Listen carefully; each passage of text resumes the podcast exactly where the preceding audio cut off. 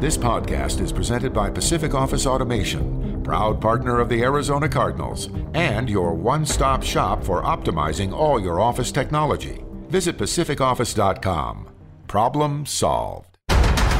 Is it caught? Is it caught? Oh my goodness, it's caught! DeAndre Hopkins caught it! He caught it for a touchdown! You've got to be joking me! Welcome to Cardinals Underground, presented by Pacific Office Automation. Visit PacificOffice.com. Problem solved. Touchdown, Kyler Murray. That defender is in multiple pieces. Oh, that was nasty right there, right? The latest news and notes from the guys who cover the team. Drilled by Simmons. Isaiah Simmons is balling. Bring it on, bring it on. Slammed to the ground by Budda Baker. Like a torpedo, he came flying into the backfield. I ain't scared of nobody. Here's Paul Calvisi. All right, so we were setting up the week 17 pregame show. Darren Urban, you were there. You probably weren't paying attention. You were in that booth. By the way, we, it was a maiden voyage in that visitors radio booth at SoFi Stadium.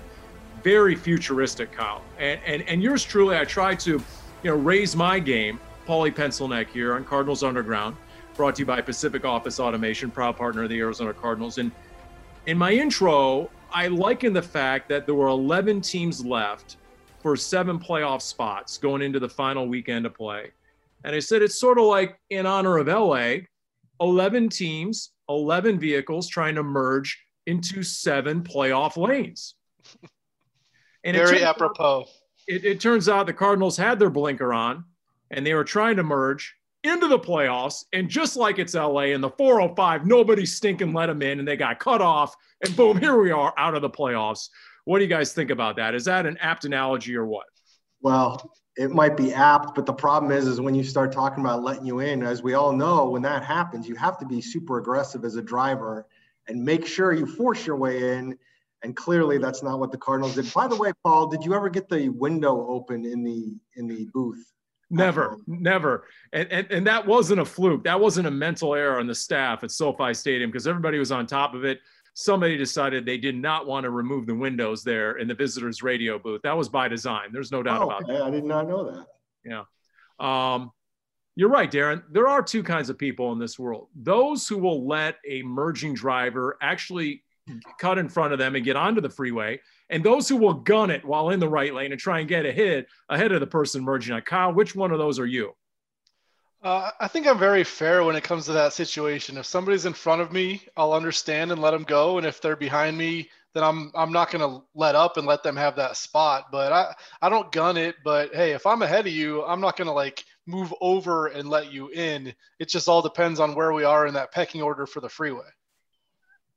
By the way, the freeways were completely empty. My analogy is is really is, is, isn't rooted in reality. Uh, you, know, you guys are shocked to imagine. I mean, this situation, whether it's the pandemic or what. But That's Darren, weird. have you ever seen LA freeways so wide open during our trip there to play the Rams? The, the freeways, even that downtown area where we stay, which I understand is more of a business area, but man, I, it looked like a freaking ghost town when we left the hotel. And uh, and no, super. I mean, hey, if you just want to risk, you know, your potential life, though, I'm sure Disneyland is not very full either. I've been going to LA to visit family since I was a kid. I mean, you run into traffic jams at two in the morning on a Saturday, uh, you know, and, and the, there was, it was free sailing. It was, it was hard to believe, which is me just making small talk and avoiding the elephant in the room. The Cardinals finished by losing five of their last seven. The emotions, oh, the emotions of it all. Kyle, uh, describe your emotions, whether it was uh, after the game, whether it's the week hereafter, uh, what, what sort of roller coaster of emotions are you experiencing to describe this roller coaster of a season? I don't want to cut Kyle off, but wait a minute. Is he the first person we go to talking about emotions? I mean, I don't know if Kyle's that guy, but go ahead. That is true. Are there analytics on emotions? Think about that. Darren, go ahead. I don't have a particularly strong emotions, but looking at it from a fan perspective, you know, I think it's certainly a disappointing season in aggregate, considering you were six and three, all the excitement of the Hail Mary. I mean, even for a couple games after that, even though you didn't beat Seattle, even though you didn't beat New England, I mean, the Cardinals were a very good team through that game And then for whatever reason, the wheels kind of fell off in these last five or so, and Kyler Murray wasn't running effectively anymore. The other parts of the ground game weren't working, and the passing game didn't pick it up. So a lot of question marks to me heading into this offseason. I mean, th- th- there's eight and eight, and point differential wise, they they had a Pythagorean expectation of nine and seven. So overall, you look at the body of work, and it's pretty good. But I just go back to what happened offensively down the stretch, which gives me pause. And losing Kyler so early in that game against the Rams, I really wanted to see what he would play like, what they had up their sleeve, because I had a feeling that they were really going to go and, and put everything on the table, do design runs for Kyler Murray, really try to open up the bag of tricks and do everything possible to get into the playoffs. And we'll never know exactly what that scenario would have been because he got hurt so early.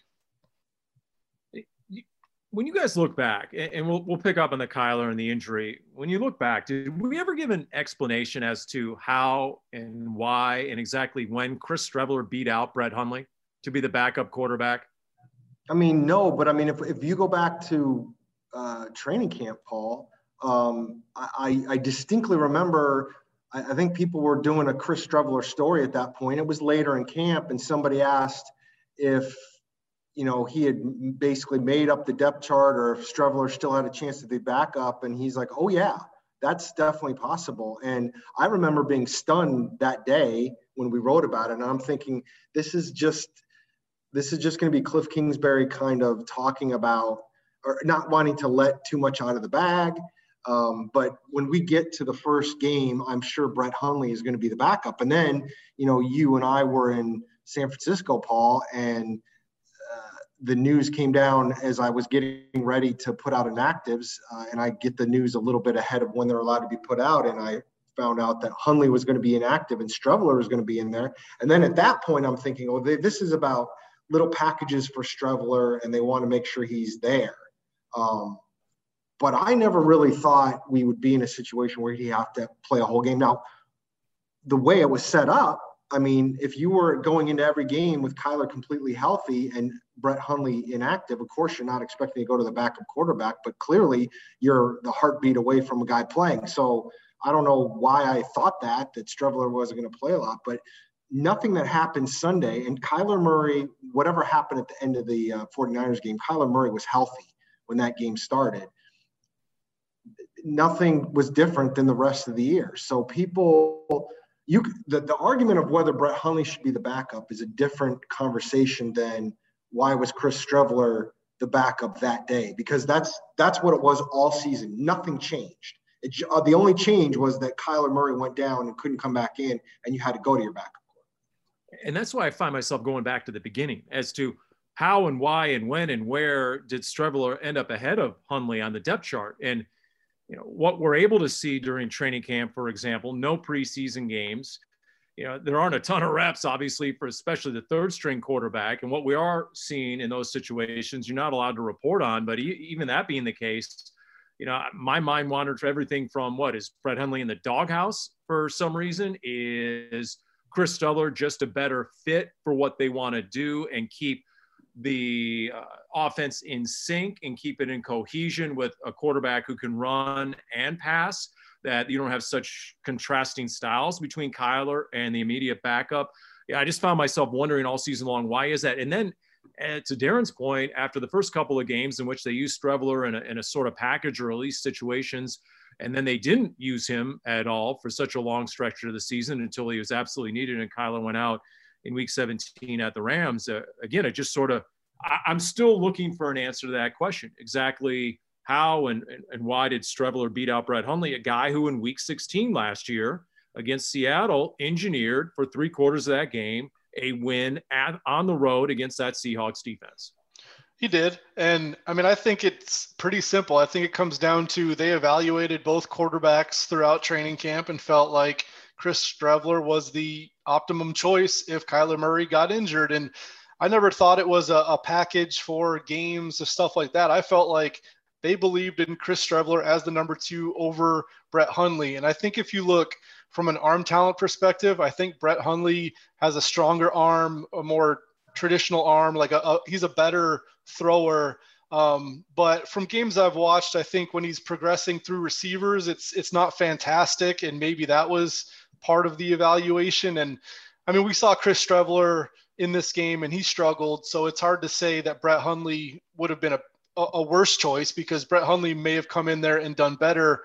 With that being said, you were already without Christian Kirk and Larry Fitzgerald. You were going against a defense that might be at this point the best in the NFL. So I think no matter what quarterback was in there, it was a Herculean task to move the ball against the Rams. But I mean, you're right. Because of the way Chris Streveler played, it certainly opened up the the question of of why was it him over Brett Hundley? I mean, if Brett Hundley's active in that situation, you probably do flip quarterbacks after a couple series because you don't think it's working. And obviously, because he was inactive, you didn't have that choice to make. In the national media cited quite a bit that, oh, Kyler's injury, that he was banged up going into the game. Well, I think for those of us who were there against the Niners in week 16 and you watched him walk off the field, he was the last guy off the field, didn't appear to be all that hobbled by that injury. And then by the time he was asked about it midweek, he literally laughed it off with the media. So I mean, he, he was about as close to 100% as you're going to get in week 17. Yeah. I mean, bottom line is he didn't, he wasn't, I'll, I'll take it a step further. The way coaches are, the way teams are, if, and, and the way the Cardinals have been, quite frankly, if Kyler Murray had any kind of issues body wise, injury wise, going into that game, I think they list him as limited. And you take it all the way to game uh, time and you call him questionable, even if you know he's going to play, because that's something you might do before you play a big game. And the fact that he was listed as full and there was never really any doubt that he was going to play. Uh, no, he was fine. And again, this had nothing to do with the, the previous injury. This was a brand new thing when he got landed on on that sack honestly, Darren, when I saw your video that you posted and tweeted out, I think it was the first 15 minutes of practice, either Wednesday or Thursday, Wednesday. and he was doing he was doing some of the pylons and going and doing some of the footwork drills. I'm like, he's good. Look at him. He's moving fine. So to me, there was your answer. You couldn't have that on display and then put him on the injury report. So uh, that to me wasn't a factor. That's a non-storyline that too many people have cited, I think, erroneously by the way, that video made it onto NFL Network there, Paul. They, they actually emailed me and, and asked me to use it because, you know, my iPhone is apparently next level for uh, NFL Network. That was big for me. I'm I mean, moving on. We, we've got cameras with $100,000 lenses, and then Darren's iPhone video is, is making it on NFL Network. You know, there's I'm another hashtag. Kyler, I'm just glad Kyler got it in the in the in the little hole in the net on, on the one throw that I happened to shoot. Darren, did you get did you tweet out the word "wow" this week and at any point and get like a thousand likes? If you did, I don't want to hear about it. Here's what we're gonna do. Uh, I, I, want I, I, want your thoughts on, on on eight and eight because not every eight and eight is created equal. To borrow a phrase from our our pal Ron Wolfley, right? There's there's eight and eight where you win the last four games of the year and you're rolling, you have momentum supposedly, and then there's eight and eight when you started five and two and six and three, Kyle. So once again, I'm to ask you to do the impossible seemingly for you. Give me your emotion, your reaction to this eight and eight, especially after a start in which you thought you were bound for a 17 playoff scenario in the NFC. Yeah, I mean, the way it happened this way is obviously a lot more gut wrenching because the Cardinals in 2017 finished eight and eight, and they were never really in the playoff race. And in 2016, they finished seven, eight, and one. They finished well, but the season was already over. So I don't think it means as much when you finish eight and eight like that. I mean, it's not as exciting because you've already been eliminated from the playoffs for two or three weeks this way, you know, you expected to make the postseason and everybody was excited about where you were going and to finish two and five in your last seven. I, I, you know, I totally understand why fans are a little bit, you know, a little bit mad and a little bit upset about the way things finished because you had everything in front of you. You led the division after nine games. And even though, you know, the Rams and the Seahawks were so good that I think that was always going to be an uphill battle because the schedule got better, at least you were right in that mix. And I totally figured they were making the playoffs. So I think the fall off is, is it does hurt this team. I mean, I think from a, a, national perspective, from a local perspective, it's a lot worse to finish like this than it would have been to finish eight and eight in a different fashion. Um, you know, but if you look at it in aggregate, I think there were some good things. I think defensively they made major strides, especially with their pass defense.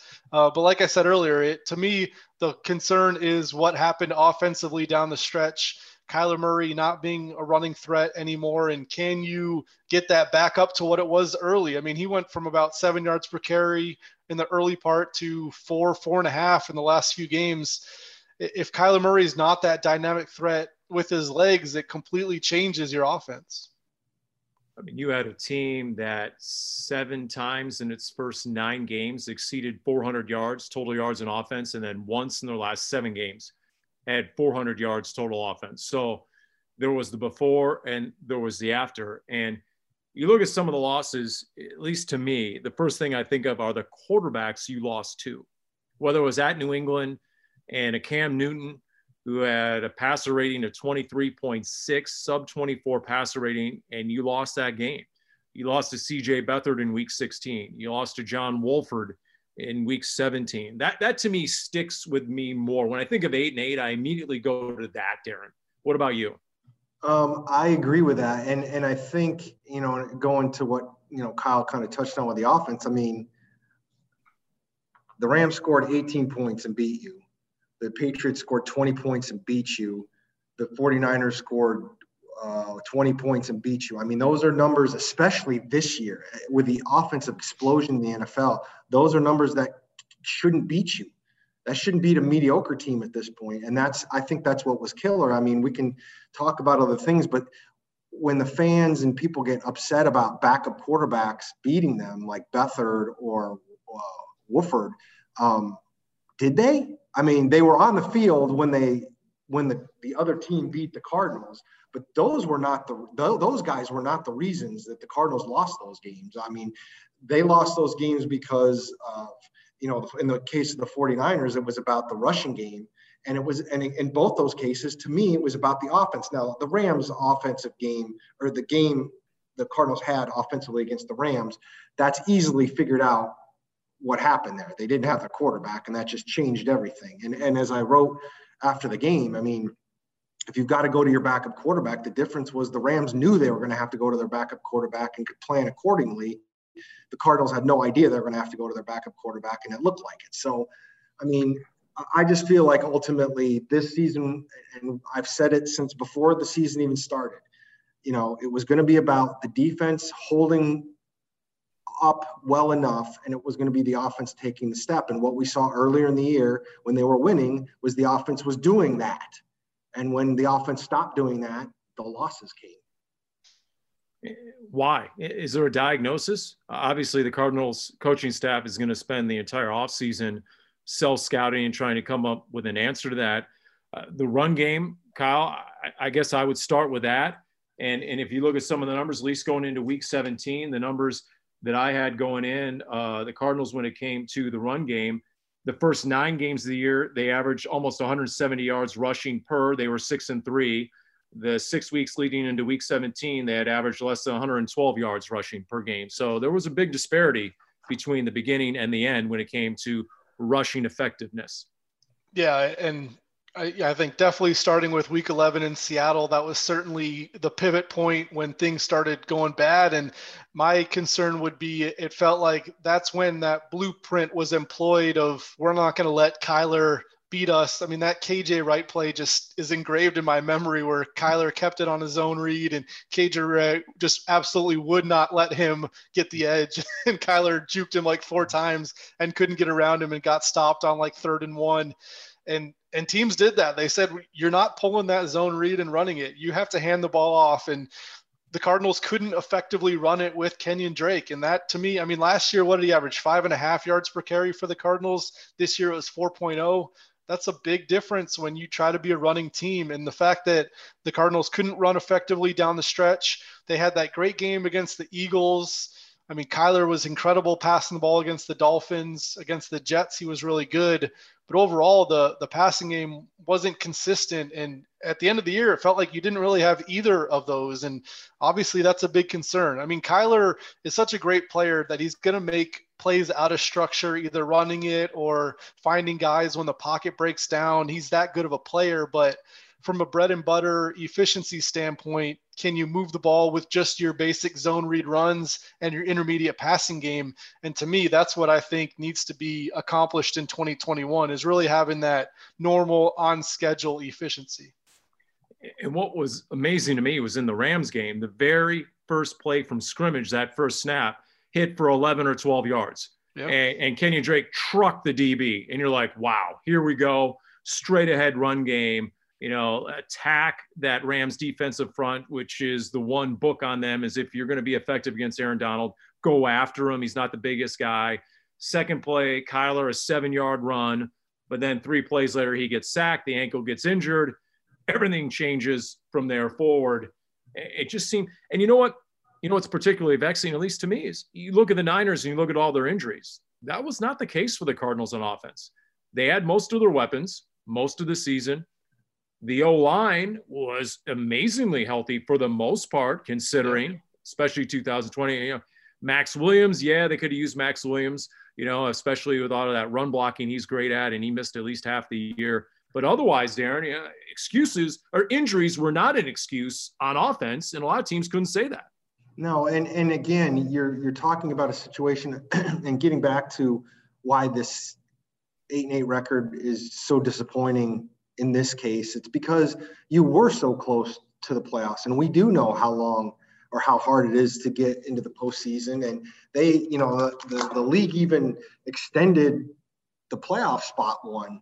Uh, and that's uh, essentially what, well, they would have been sixth, I guess, if they would have won the game. But, um, you know, th- that's one of those things where it's like you don't get necessarily there easily on a year-to-year basis. And so to, to give up that chance, and I, I again, I agree with all the, the offensive, um, you know, analysis here. I mean, you you you have to find a way to to have that consistency. And I don't, I, I think there's a couple things that need to. I mean, the the the, the penalties absolutely have to be cleaned up, uh, especially the false starts.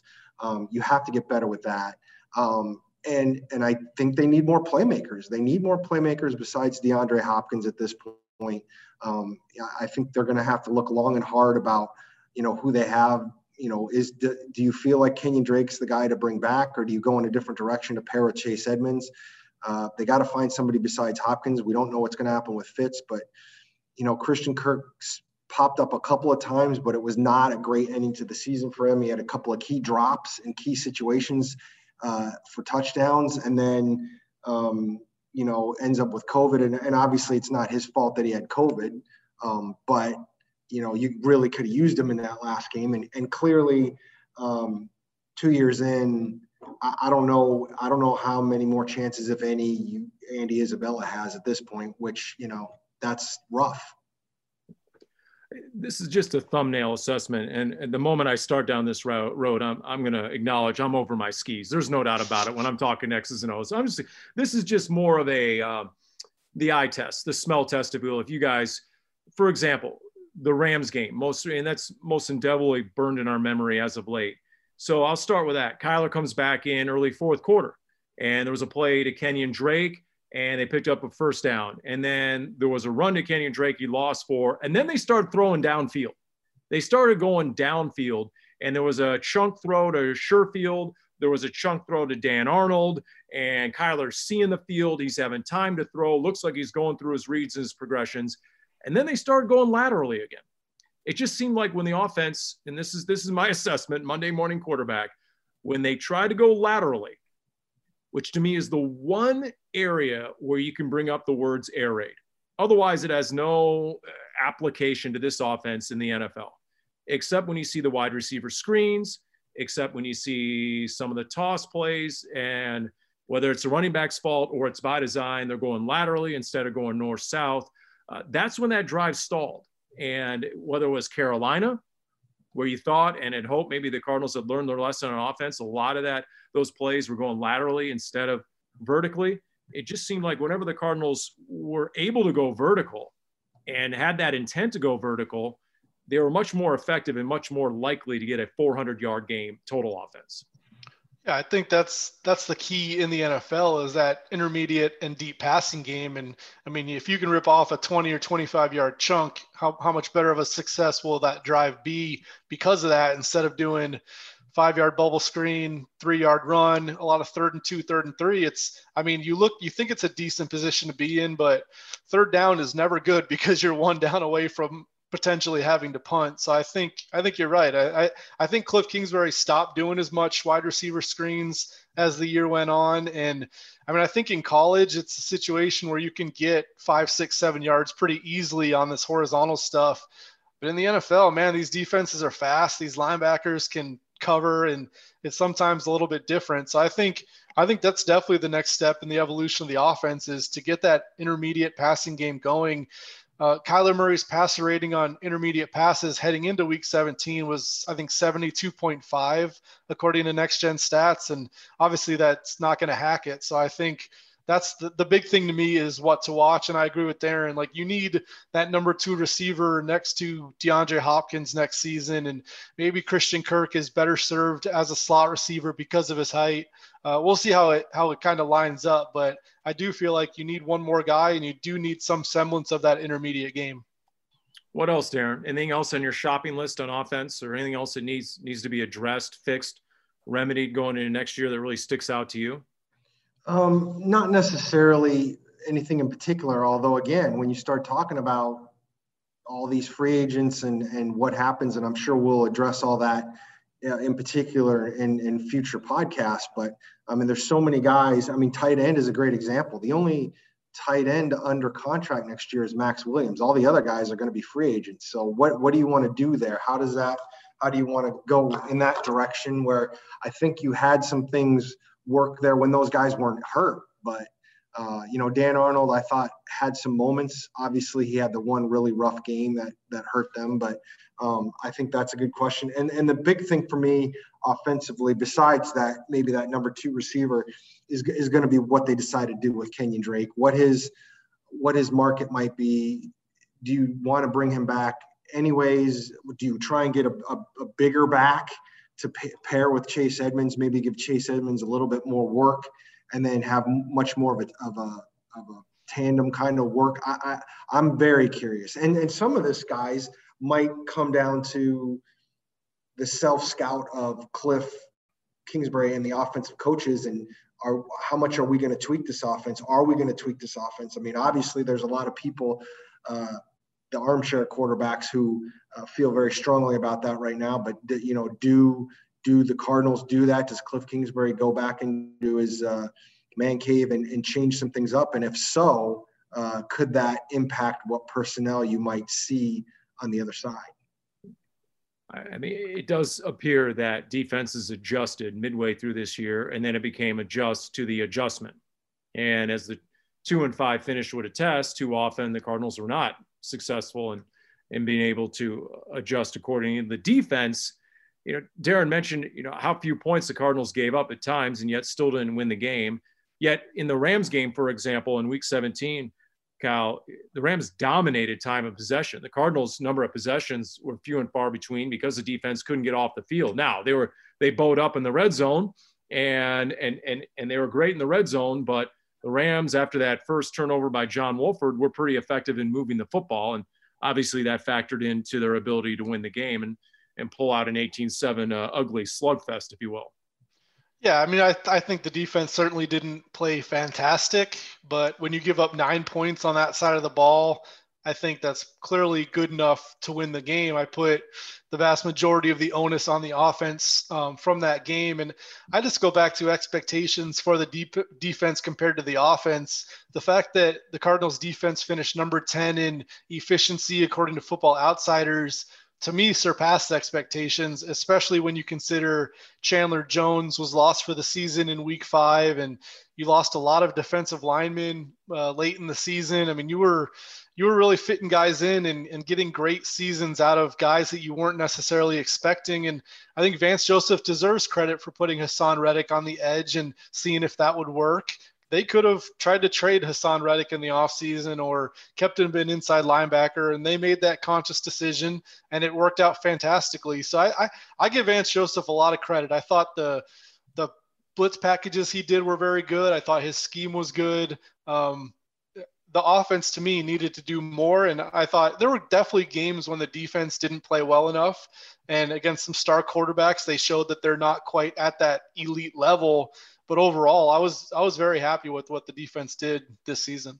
And I, I would agree with that. I think ultimately, um, again, going back to it, it's like, what were your expectations? What bar were you setting? I was not looking for the 2000 Rams out of this group. And then when Robert Alford got hurt, uh, you know, then all of a sudden more questions there, and you know, Chandler Jones getting hurt. I mean, the the fact that in a nutshell, the whole pass rush thing, whether it was Haason Reddick coming out of nowhere or Dennis Gardeck coming out of nowhere, uh, that they were able to be a top 10 sacking team this season when Chandler Jones was hurt for most of it and only had one sack is mind blowing to me. If you would have told me that before the season that Chandler Jones would have played in whatever it was, four or five games and gotten one sack, I would have been like, this team is never ever getting to the quarterback ever. And uh, and yet they were able to in in a lot of different ways, and it was more by committee. But hey, ultimately that's okay. And Haason Reddick was great. And now we have to see again, are you able to bring him back?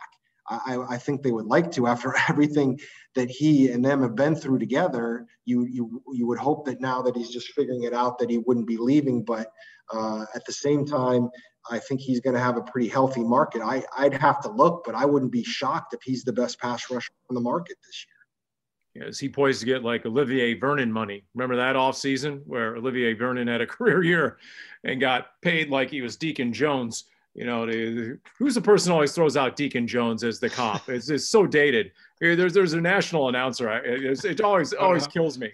Always kills me. The Deacon Jones even precedes my time, which is saying something. Here's what I'm going to throw out about the defense because I am on board with you guys for the most part, but I'm going to throw this out there and I want your opinion. I know you will. Here we go. Um, for everything they did well, it was the division games that concerned me it was against the 49ers not fitting the run in week 16 and giving up 227 yards rushing, a buck 83 to a third string running back that seemingly hit second level untouched repeatedly. It was the rematch against the Seahawks when they had 165 yards rushing. When Russell Wilson went 23 or 28 for a buck 97, two touchdowns, really efficient, no turnovers. It was this last game against the Rams where they were able to mount long drives and hit you for a number of, of I'm not going chunk throws, but effective throws on second and long, third and long with John Wolford as the quarterback.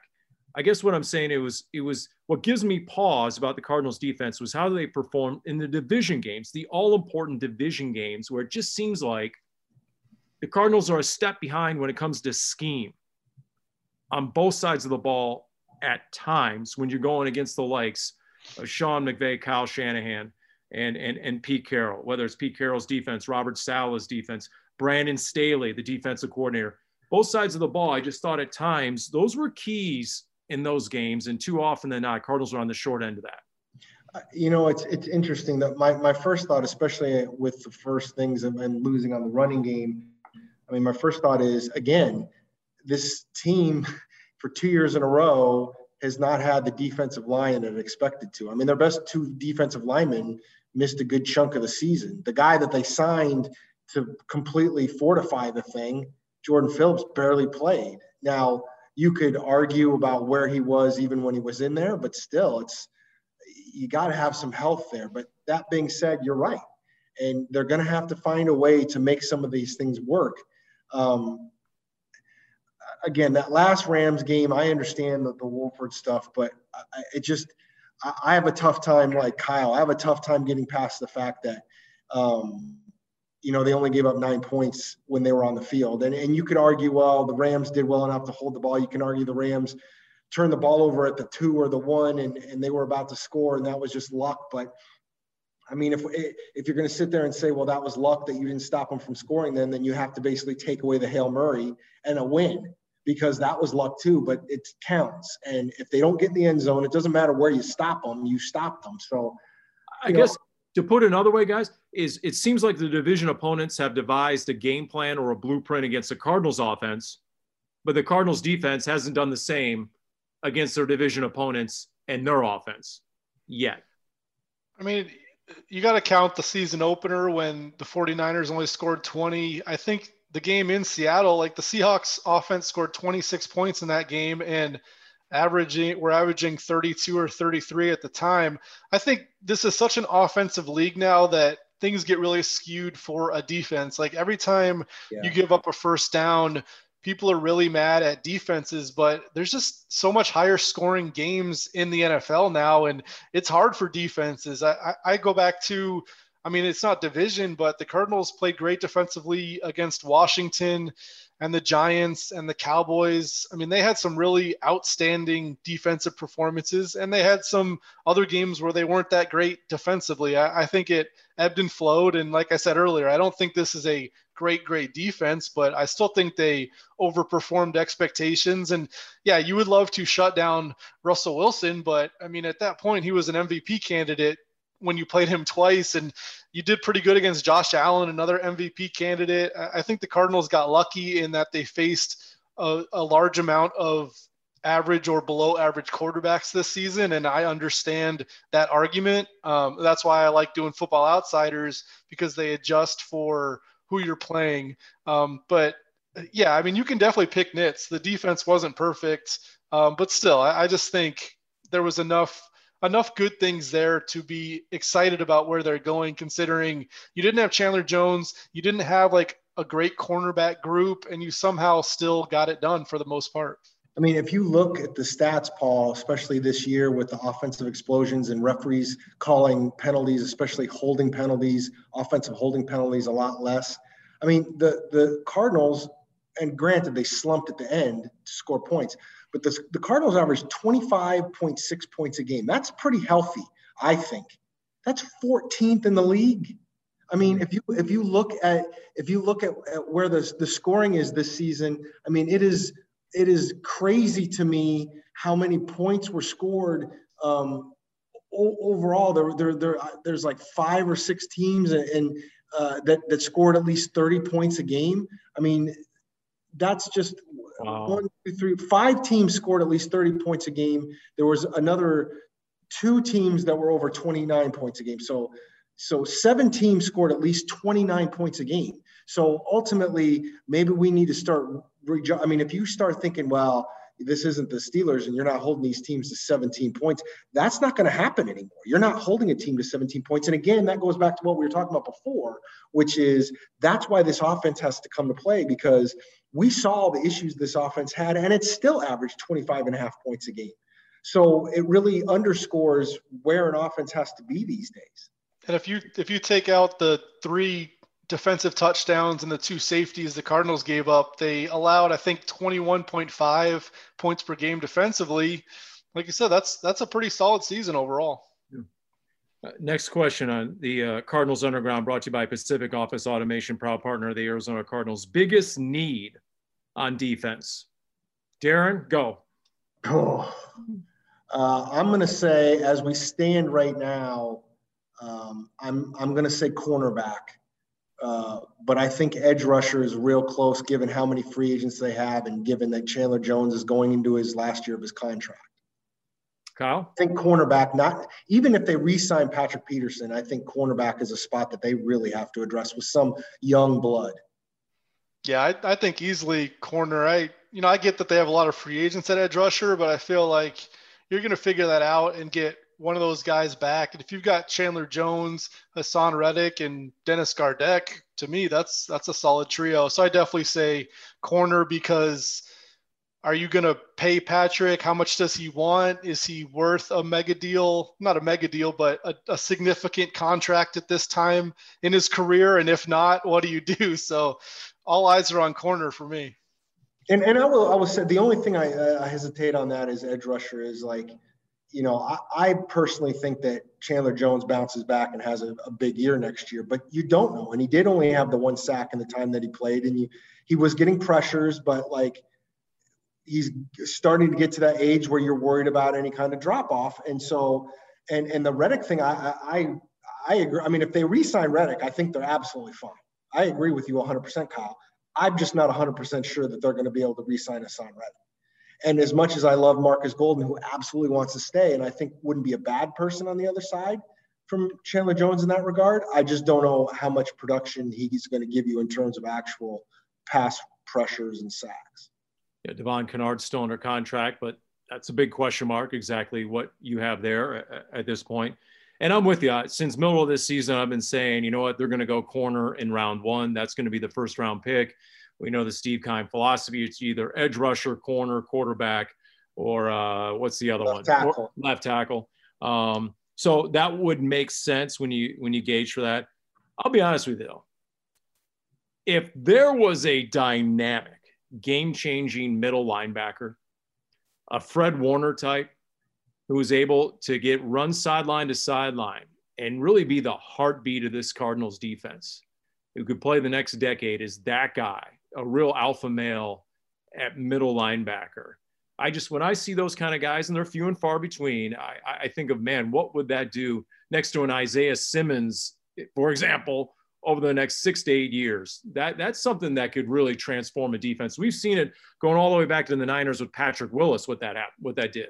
I, I it's just funny because I'm I'm looking as we're zooming this, I'm looking at Kyle's face, and I know exactly what he's going to say about a an inside linebacker in the first round.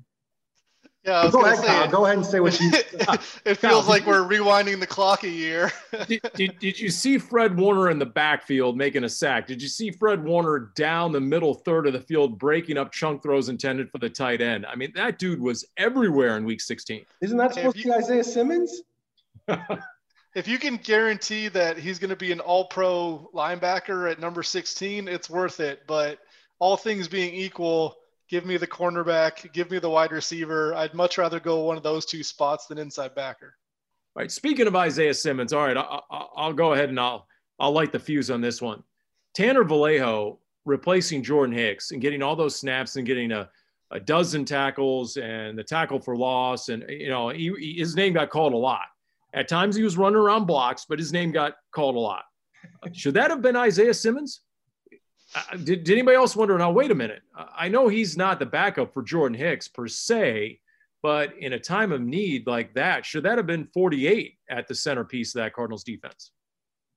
I don't think so. I, I think isaiah simmons best trait is his versatility and his ability to cover. It's not run defense right now and Tanner Vallejo was in that game even before Jordan Hicks got hurt. I think they wanted him to help stop the run against a backup quarterback against a team that you thought was going to pound the rock. And Isaiah Simmons is a, a, really good player, but you could tell they used him in nickel and dime and passing situations because that's what he's really good at right now. So I think a to play Mike is a big responsibility in the NFL, which he probably wasn't ready for if he needed to help line people up. And then just from a run defense perspective, he's more athletic, obviously, than Tanner Vallejo, but um, can he be in the right spot consistently? If you if you're in the wrong gap, that can be a big deal in rush defense. And I think that was why they trusted Tanner Vallejo in that situation. And Isaiah Simmons still played. I mean, he was moving around doing other stuff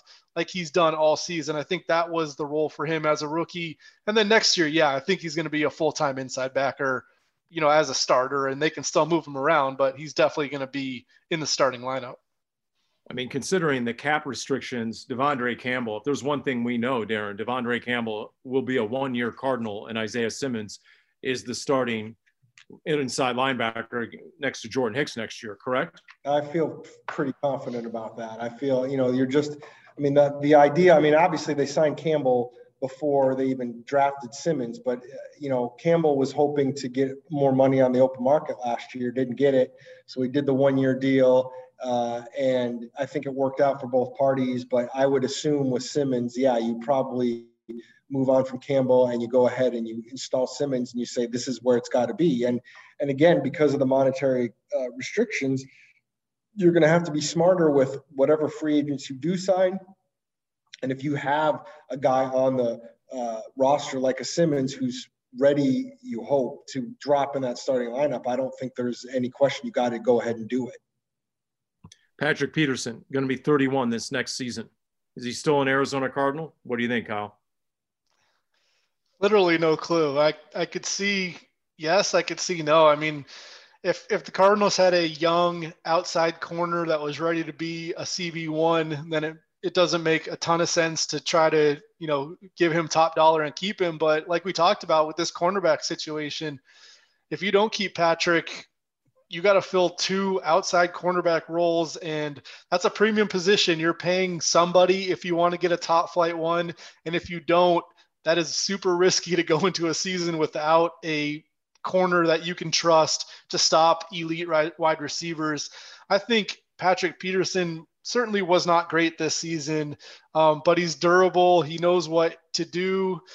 I, I think he's a reliable cornerback still. It's just a, an interesting question about what he wants with his market. And at this age, how do you project if he's going to lose a step next season? Is he going to, you know, struggle against these good corners? I mean, DK Metcalf in that second matchup clearly had an athleticism advantage against Patrick Peterson, which you didn't say earlier in Patrick Peterson's career. So, uh, where where is he going to be next season physically? It's a huge question, and that's why it's such a tough negotiation because Patrick can say, "Hey, look at all the Pro Bowls, look at the All Pros, look what I've done," and you can also say, "Okay, look at your age and and where your trajectory is going." But it's a good question. I, I have no idea if he'll be back.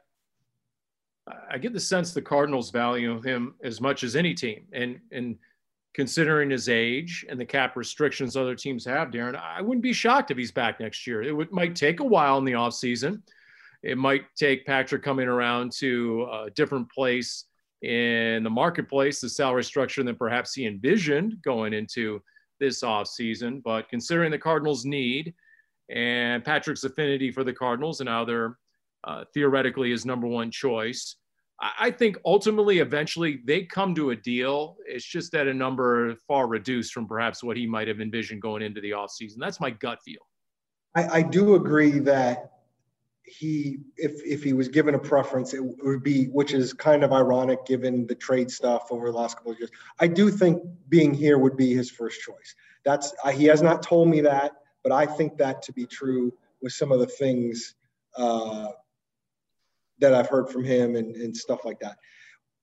I agree that it probably wouldn't be if he was here, wouldn't be what he originally was thinking. But I mean, I, I think there's a lot of guys that are going to be going into the offseason uh, perhaps thinking this. And maybe, you know, maybe they should talk to Marcus Golden, who when he left a couple years ago, didn't get what he was hoping to get. And it, it ultimately got less money than Terrell Suggs here. And I think if Marcus Golden had been willing to take perhaps what like Terrell Suggs took at the time, they might have just kept Marcus Golden at the time rather than move go to Terrell Suggs, who was obviously older. So um, I think there's going to be a lot of choices to be made, not only by teams but by players in terms of money. When it comes to Patrick Peterson, uh, I, I could see all that. I mean, I feel like, and this is always the case with free agency where the money dries up pretty quickly. We know where the high broad teams, but like we will know if Patrick gets one of those deals like right out of the box. And then if it's not there, then then things change. But that's like with anything. It's like with the Reddick stuff. I don't know exactly what his market's going to be. You know, maybe most teams are like we we it's his sample size is too small to really give him a lot of money. But it only takes one team. It only takes one team to money whip him and try and get him right out of the box. And the other thing that's super interesting, even though um, perhaps it's not supposed to be happening because these things aren't supposed to be talked about, but with no combine, usually players somehow amazingly start to figure out their free agent value right around combine time. Um, and the there's a very strong possibility the combine will not happen uh, at its usual time and may get pushed back, perhaps even uh, after free agency starts. And if that happens, you know, how does how do those conversations go and how does all that work? So I'm I think free agency between the cap and how COVID's impacted that and all this other stuff, I think is going to be it's going to be the most intriguing free agent uh, period, uh, quite frankly, I've ever covered. And look, we, we still have plenty of the off season to deliberate, Larry, and we've done that each of the last few off seasons. So we're on Fitz watch. We won't get into it right here necessarily. We'll save that for, for, for another time, unless one of you has something you want to break here on Cardinals Underground, brought to you by Pacific Office Automation, proud partner of the Arizona Cardinals. Anything you want to you sort of have a uh, sly grin on your face, Kyle. Is there something you want to offer up? Yeah, Larry Fitzgerald is contemplating retirement. okay. All right. Well, you know, he was leaving that field. I snapped an aerial picture from above of Larry and tweeted out. You barely make him out. It was a horrendous photo by me. It certainly didn't make NFL Network like Darren. But I'll, but I'll, I'll, take my 217 likes and, you know, be proud of nice. it. Nice. That's nothing for you guys, but uh, just it's the power of Larry and what he's able to do, you know, for Paulie's social media. Um, let me throw this out there because this is this is real nebulous, and this will not show up in your analytics, Kyle. Although it should, it should, it, it should give you reason for pause.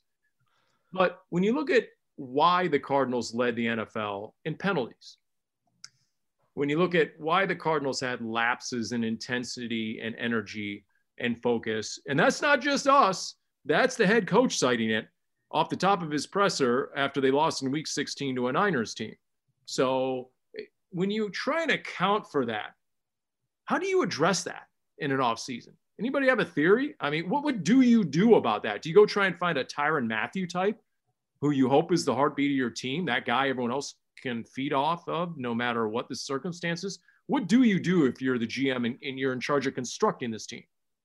Uh, it, it is kind of a weird deal. Like you look at the false starts, and everybody knows that you're not supposed to false start. Like I don't understand how you get that more into people's heads. I think the stuff like when you're more disciplined about pre or or post snap penalties like like you know unsportsmanlike and stuff like that like the the Dre Kirkpatrick penalty comes to mind and then the DeAndre Hopkins ones in the finale like that sort of stuff maybe if you have a very structured thing then you can try to get that stuff out this off season because you do look at like the Patriots and certain teams, and they're pretty commonly among the least penalized. So I feel like you know if you can coach it to all these different players over the years, you're you're certainly doing something to make sure your team isn't penalized. I don't personally know exactly what you do or what you say, but I think there's some sort of formula there to get it. And yeah, that can be important in a in a sport where games are so close.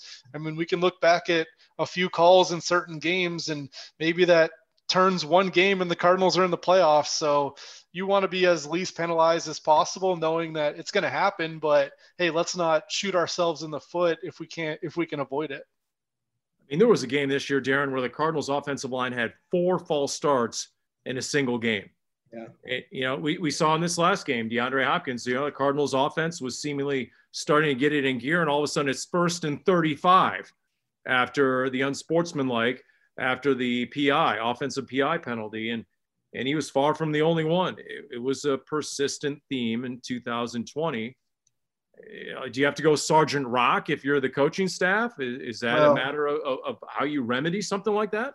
I think the problem is, is I don't, I don't think you can. I don't think that's Cliff Kingsbury's personality, and you know, the the old school thought, thought process, which I agree with, which is you can always come in hard and ease up later. But if you if you start easier and then get harder, you know, Cliff Kingsbury believes very strongly that these guys are professionals and they can handle themselves, and that's what he's counting on. And and you know, I, I think some of it is is going to have to be leadership in the locker room. You're, you know, I think players they talk about holding each other accountable, but then you actually have to hold each other accountable and and how that would go. And and i'm sure some of that also falls on the coaches too but um, this is all things that I, I, think cliff kingsbury continues to learn. And i know we haven't talked a lot about it and not that we were going to but you know i know there's a, a lot of fans out there that are very angry with the head coach right now.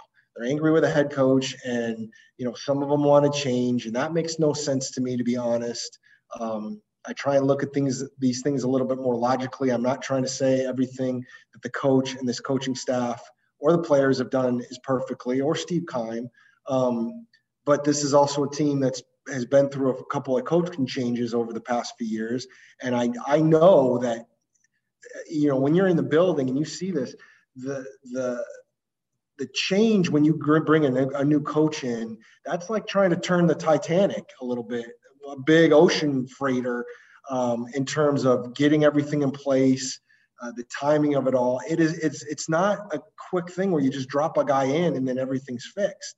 And uh, I just I'm just not a big fan of it. And I do believe that continuity matters. And and and I think next year is a huge year for this quarterback, for this head coach, for this franchise, and uh, for the GM in terms of of how it turns out. But um, I do think they took some steps forward. And when you talk about the penalties, you we start talking about stuff that feels very fixable.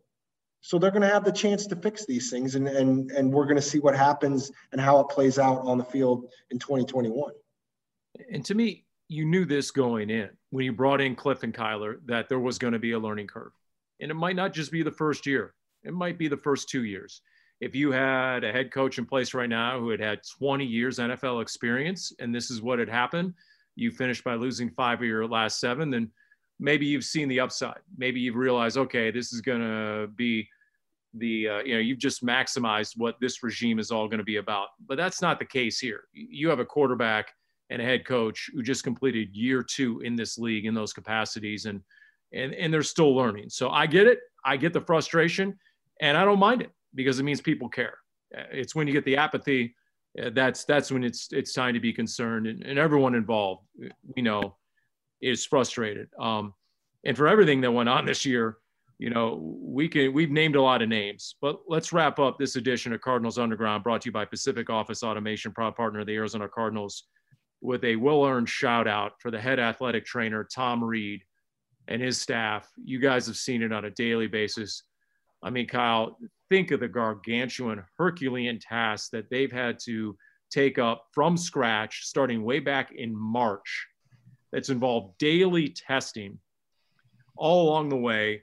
Every member of the organization has been impacted and has been cared for in some capacity by Tom Reed and his staff.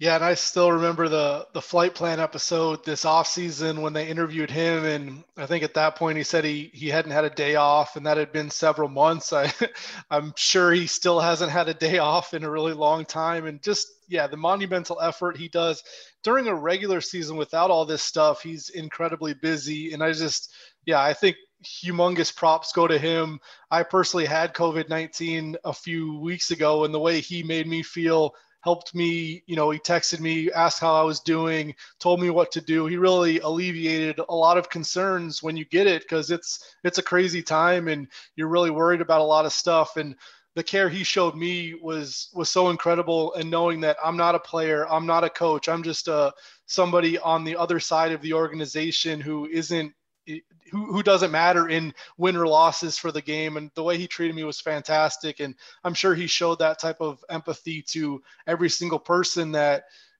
either had COVID or was a close contact. And like you said, just a, an absolutely incredible job and huge props to Tom Reed. And, and I, I say, and, and, Paul, you've, you've been doing this too. I mean, uh, I've been fortunate enough to be high enough up the food chain that uh, I've been in the building most of the season. Uh, I was able to take uh, all but one uh, road trip, so I missed only one game uh, because of protocols, not because I was sick, fortunately. Um, and I've been tested on a daily basis for months now. Um, and, and seeing what Tom has done, what uh, Jessica, one of the equipment interns who ended up becoming a point person in terms of getting the testing information out to everybody and, and getting us the, uh, the, the Kinnex uh, things that we wear to make sure we know what of close contacts to uh, Matt Carciola, who's the, uh, the VP of football operations and facilities, who has worked with Tom to make sure travel works, make sure the building is safe, make sure everybody's in the right places and all the things that we needed. Um, it's, it's really, it, it's been a Herculean task for some of those people, Tom included, and and for us to be here uh, to have gotten through a full football season. Um, I know there's people out there in the world that are upset and don't believe that there should have been sports played. Um, but I, I, think that everybody involved, both here locally and on a bigger picture, they've worked really hard to make sure it was as safe as possible. And uh, it, it's really been an uh, amazing experience. I'd rather never go through it again, uh, but uh, it's it's been really uh, incredible to have gone through this and uh, to be able to say I, I was part of it. Yeah, you're here on that. Just think of the unknowns. Think of where we were in August as they were canceling preseason games, and, and we all wondered out loud. Now, wait a minute, can you play full contact football in the middle of a pandemic? Nobody really knew. And 256 games later, every single game on the NFL schedule completed going into the first round of the playoffs. Guess what? Here they are as a league. And so, yeah, I can't imagine the physical and mental exhaustion by Tom Reed right now and that staff. So here's hoping sometime soon they get some R and R, something yeah. for mental health. What do you guys do for mental health, by the way? Come on now, you guys have been grinding six, seven days a week all year long. Kyle, what do you got lined up? I play chess. Come on, man. now, Kyle, be honest. Have you just jumped the chess bandwagon started by Kyler, or I mean, come on now? Are we back to this now? The, the funny thing is, I mean, yeah, there was the Kyler stretch, but then Queen's Gambit went on Netflix and it chess just exploded. There's like I think there's streaming of chess on Twitch now. People are watching people play chess. So I'm in nerd heaven now that chess is in the limelight. Or you could just, or, or you know, I, I think there's some video of Kyler, uh, Kyler, sorry about that, Kyle playing chess on YouTube. I think if you just, if you Google Kyle Odegard and East Valley Tribune and no. maybe you'll find some good videos of Kyle. Well, Not you know, chess. My my hats never did take off. Moga hats making offense great again. oh God. Maybe See, now I'm gonna now I'm gonna get another tweet from Will Leach. No, maybe we need the uh, MCGA hats. You know, making chess great again. Maybe you know that's that would you know that, that would go along well with your Dale Earnhardt hat that nobody can see on this edition of Cardinals Underground. Brought to you by Pacific Office Automate. What? That's not Dale Earnhardt. What is that, Kyle? First of all, chess has always been great, and it'll never not be great. Second of all, it's a Chance the Rapper hat. I am the rare guy who likes chess and likes Chance the Rapper. Probably the only person in the world. I did not know Chance the Rapper was in the number three car in the NASCAR circuit. I did not realize that. Okay. Well, I guess I learned something every week uh, in this edition of Cardinals Underground.